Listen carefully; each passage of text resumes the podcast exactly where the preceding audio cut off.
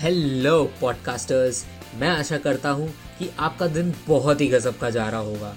मैं हूँ आपका दोस्त गौतम वैद और आप सुन रहे हैं पर्सनल फाइनेंस पॉडकास्ट मेरा एक यूट्यूब चैनल भी है, जिसका नाम गौतम वैद है। तो अगर आपको इस पॉडकास्ट का भरपूर मज़ा लेना है और उसी के साथ साथ पूरा नॉलेज भी लेना है तो प्लीज़ उस चैनल को विज़िट कीजिएगा। तो अब सुनते हैं वो एपिसोड जिसका आप बेसब्री से इंतज़ार कर रहे थे। सो I was on a phone call with one of my friends, let's say his name is Rohit, a couple of weeks ago. He's 20 years old and he's just started investing into the stock markets after realizing the importance of investing early. So he opened his Demat account and decided to invest 40,000 rupees into it. Now, after doing his research, he shortlisted two companies, TCS and Wipro, to invest in. But he wanted to select one out of these two companies and he was confused which one to select because according to his research both the companies were equally good and he was expecting both the companies to give equal amount of returns. Now the question is which one should he select? Should he select tcs which was trading at 4000 rupees or should he select wipro which was trading at 400 rupees? The answer to this question is in the next part of the video. So what did i tell him? Did I tell him to invest in TCS or did I tell him to invest in Wipro? I told him that it does not matter.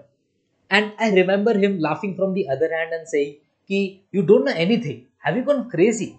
How does it not matter? If I invest in TCS, I will only get 10 shares. But if I invest in Wipro, I will get 100 shares. How does it not matter? I told him that you need to understand you are investing 40,000 rupees into a company, whether it be TCS or Wipro, whether the share price is 4,000 or 400, or the number of shares you'll get is 10 or 100.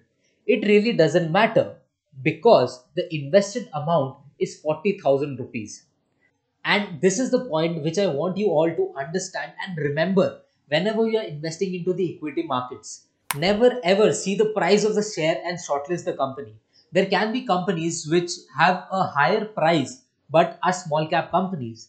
On the other hand, there can be companies which have a lower price but are large cap companies. So you need to understand and analyze which company you are investing in.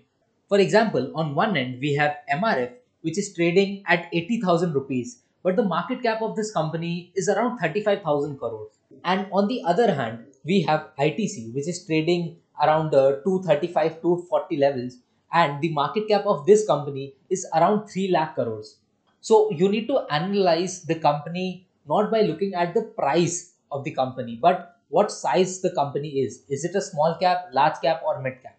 See there are various other factors that you need to analyze before selecting. The point of making this video was there are many people who are selecting the company that they want to invest only by looking at the price. And I've also done that mistake as well, selecting the companies which are trading at 50, 60, 70 rupees and not understanding that you are investing a particular amount in this company. It does not matter how many shares you hold.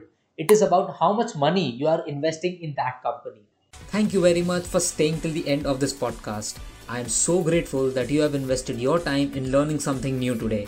I hope this brought value to you. I just have one request to all who are still listening to it. Please follow me and subscribe to this podcast and share it with your loved ones. And if possible, do leave a review. Once again, thank you.